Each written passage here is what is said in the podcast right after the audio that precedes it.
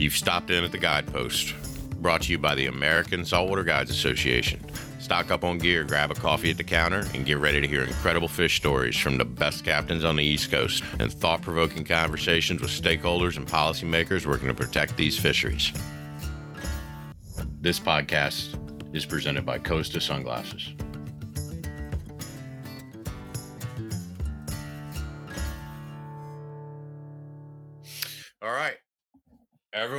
Welcome to episode, I don't know, like 76. Holy mackerel, how did we get here? The guidepost. And it's going to be a quick one. And, you know, we've been talking about everything lately from albies to redfish to, to God knows what. Uh, and we today are going to give everyone a little bit of a reminder and shake you up that we still pay an awful lot of attention to our friend, the striper and I got Cody, uh, who is our communication social awesome person extraordinaire. Uh, he, how are you doing today, Cody? I'm doing good. Is that uh, actually my professional title? As as you laid have out? to you have to use like you know size four font um to get that all on a business card but yes that is the title that we've given you um so, you know, I got to say, like, first of all, kudos to Cody because we attended the, uh, a Stripe Bass meeting today, which is officially called, this is quite the mouthful, the Atlantic Stripe Bass Technical Committee and Stock Assessment Subcommittee meeting. I think that's worse than the job title. Yeah, yeah. They actually have to use the size Six two font. Yeah. for that to get it. Dude, you should have seen it, man. Like anyway, anyway. So that uh, day day before today, we had even more fun with nine straight hours of Magnuson-Stevens markup hearing uh, on Capitol Hill at House Natural Resources.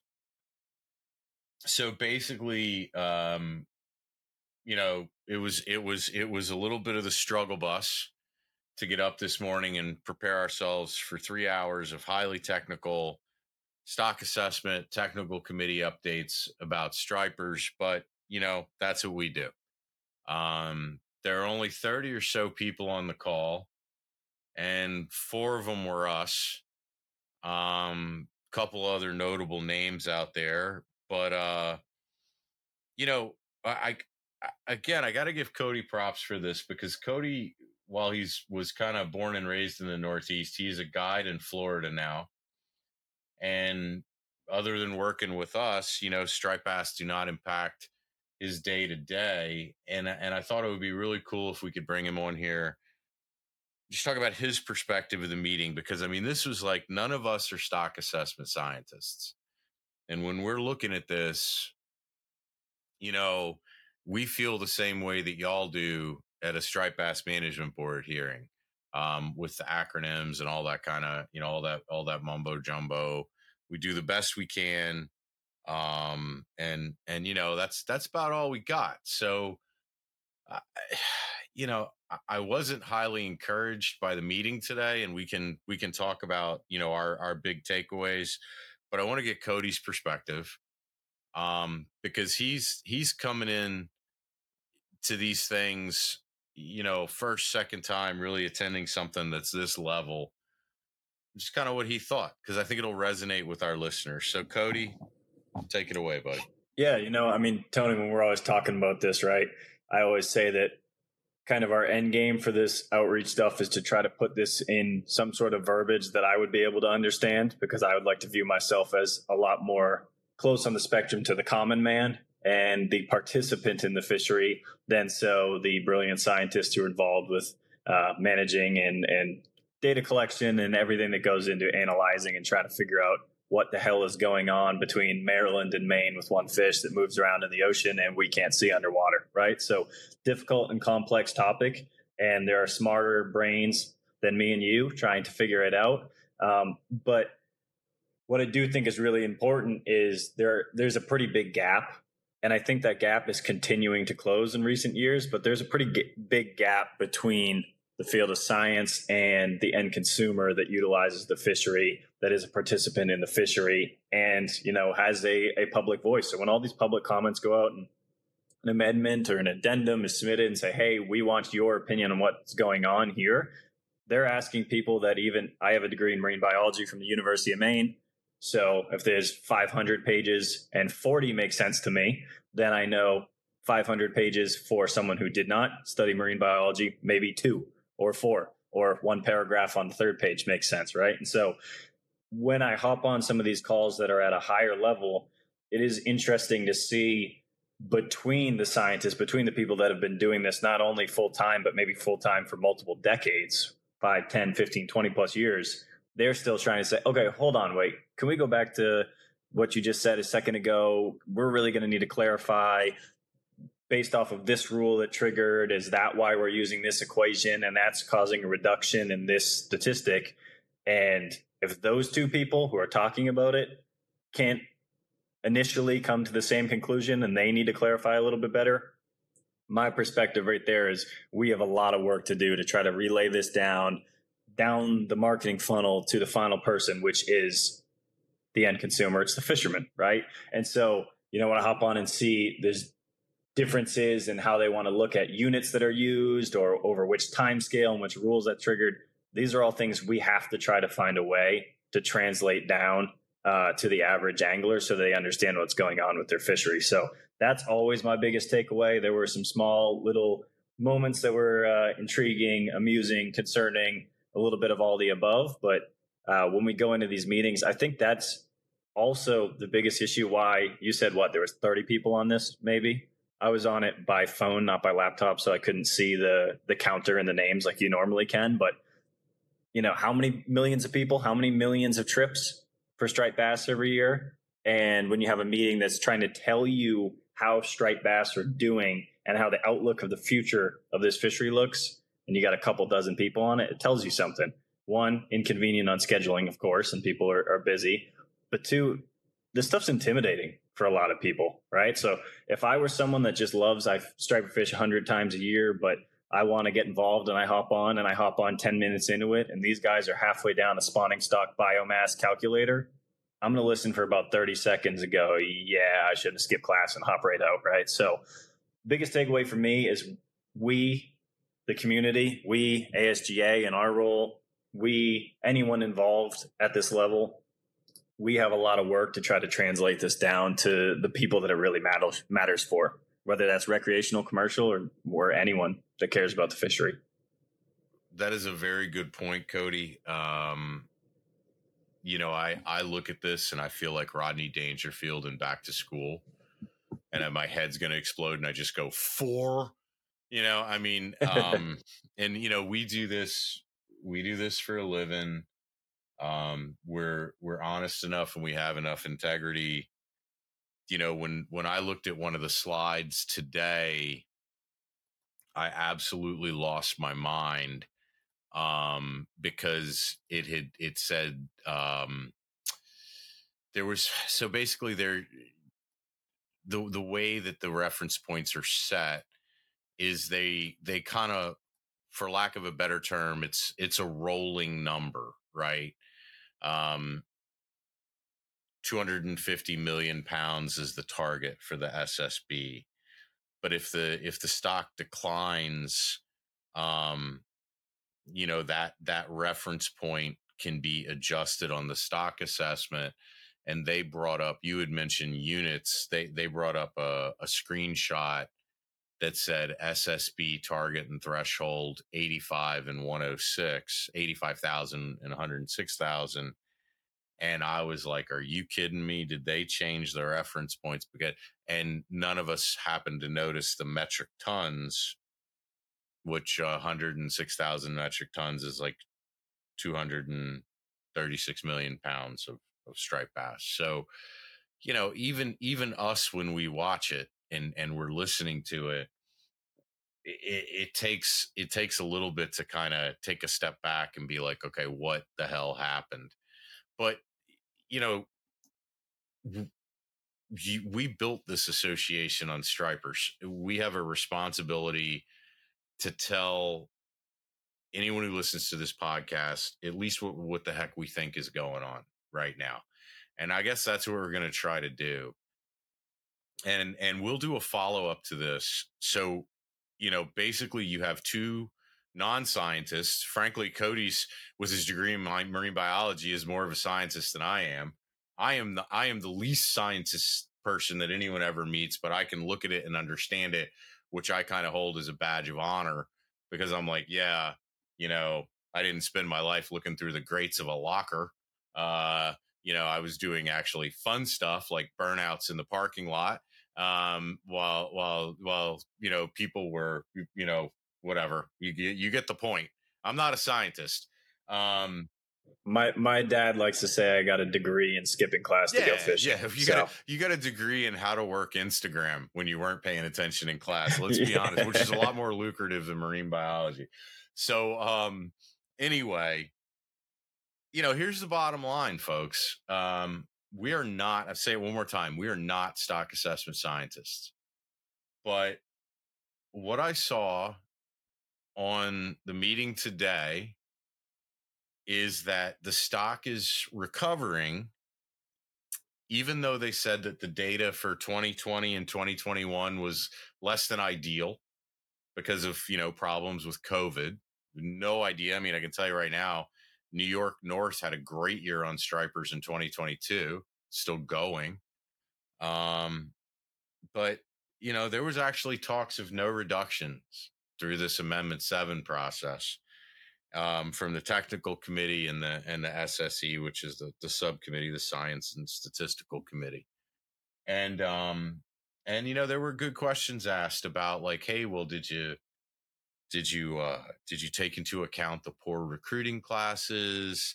You know what happens after the 2011s and the 2015s matriculate in the 2011 already have into the SSB. And personally, I think that's why we saw a little bit of an uptick. Which I mean, let's face it, is a good thing. None of us none of us want to see striped bass continue to slide.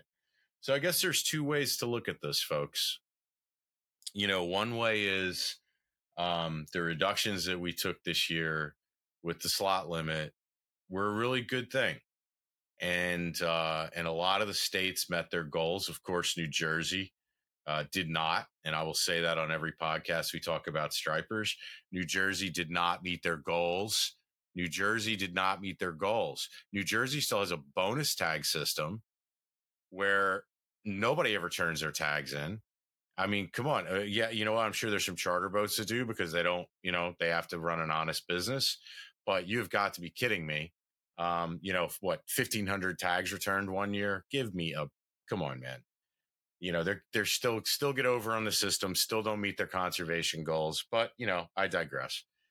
Um, so, you know, there was talk today that there's no reductions that would be needed in Amendment 7 and it has to do with i mean my goodness it, it is it's called a, a, selectivity. I don't you know I, I, hate even getting into this because i want to shove myself into a locker.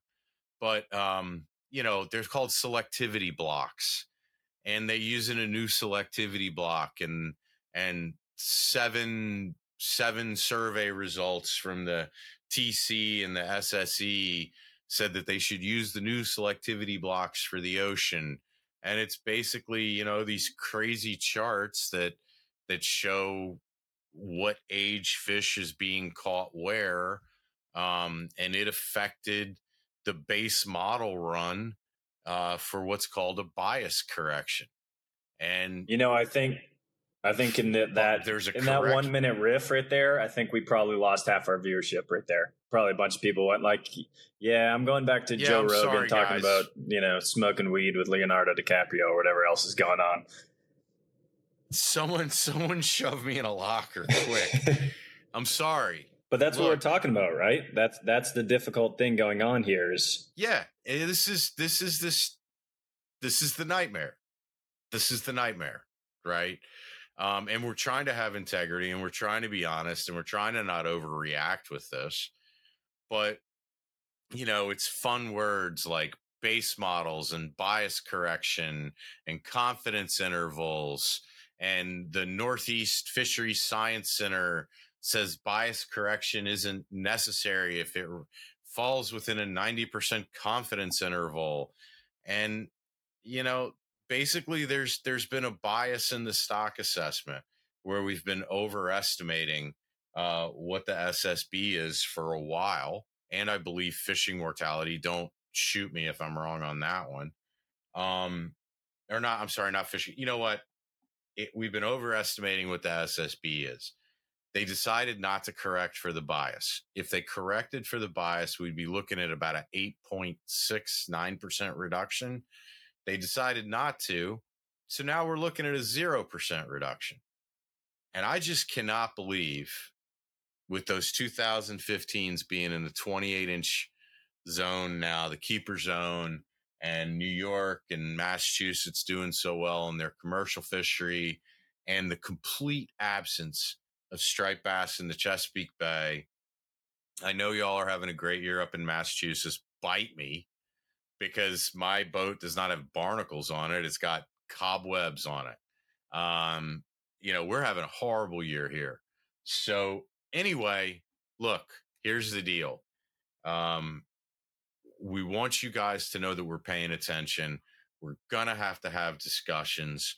We're going to have to talk to people and say, what in the hell did that mean when this person said this? Right. We're, we're going to have to have that. But we also think it's really important to know um, that y'all have trusted the right association to, to listen to and to, and to kind of guide us, um, you know, through this because we're not done with stripers yet. We want a big one. Um, we we've got all the bad stuff out that we wanted to get out. Now we're dealing with you know very very fine point minutia, and we're doing the best we can. Um, but we want you guys to know that we're still here every day, listening to this, trying to understand what's going on, and trying to be honest with all of y'all. And it's not easy. And the only person, the only person this doesn't apply to, Tony, was the one anecdotal report about halfway through the call of one captain who, quote unquote, can't stop catching giant overslot breeding size fish. He said he just can't keep them off his lines. So that whatever that specific captain is, he has it figured out. He has all the stripers. This this call, this podcast, none of this applies to that one individual who is just dialed in so much to a T that like he, he's not even putting a line in. He just, there's no hook on it. It's just a leader laid over the side of the boat to he's an like empty the, freight. He's like the Chuck Norris of striper yeah, fishing. he right? snaps his thumbs and they just, They just he just drives his boat through the water Yep. and they give up and jump in. Yep. So You that know? was that was a uh, kind of amusing anecdotal uh, summary about halfway through the call. But I guess it's good if you're going to sit there for a couple hours. There should be humor halfway through, even if it's unintended. Um, but you know, the, my There one, were a couple other humorous things that I won't bring up. I brought up one Somebody that was asked a question. It sounded like they sucked the whole helium balloon down. I don't even. I won't, I won't. I won't do a deep dive on that one. But it's always. I always got to. uh Always got to pull my earplugs out as quickly as You know what. Tony? Kinda like a Uh, cat stuck in a stuck in a washing machine. you shouldn't talk about Willie like that. I thought I thought Willie's question was great, but yeah, Willie, your question wasn't bad. yeah, thank you for the clarification, Willie. Yeah, so beyond beyond me having like my third mini stroke in as many days, um, two about work, one about home, uh, misreading the metric ton million things, I'll hang that right on me. Um, but I guess you know, I guess the point here is like we're gonna fight for these damn fish, man. Uh, yes, yes, we are neck deep in albies. Yes, we are wading in, pun intended, after redfish um yeah we're not we're not letting go of any of this but like ain't nothing gonna make us stop loving stripers um and Mhm. uh And my takeaway, Tony, from what I listened to this morning and then also what I've been up to, which was working on some of the videos from our symposium earlier this year and uh, working on the one of the videos with Sascha Danylchuk, Keep Fish Wet, and looking at the the studies that the Mass DMF guys are doing, kind of packaging it all together is when you run these numbers on the release mortality rates and listening to what Sascha was saying, listening to what those guys are saying, you know, a lot of it comes down to us in the end. So how we catch fish, how we choose to fish, the gear that we're fishing with, how we handle our fish, and our angling decisions you know, you take 9%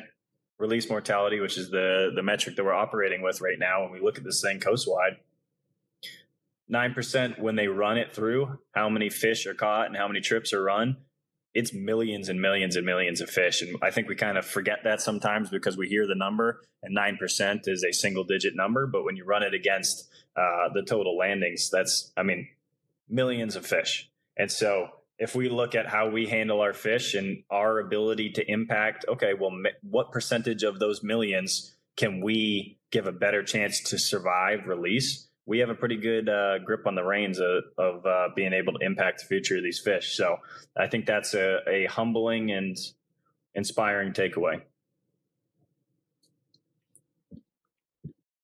You know, Cody, that's uh, the it's. I think it's I think it's true of any fishery that's primarily a catch and release fishery.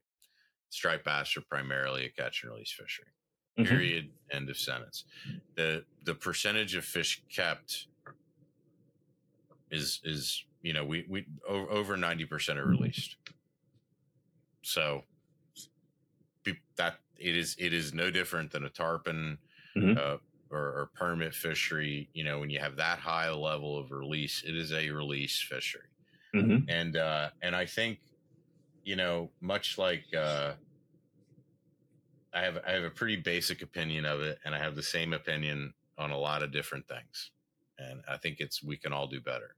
Mm-hmm. Um, and it's it, you can you can do anything you want, but it comes down to you being on the boat in the moment and making the right decision and understand it's not all about you. It's not all about that picture.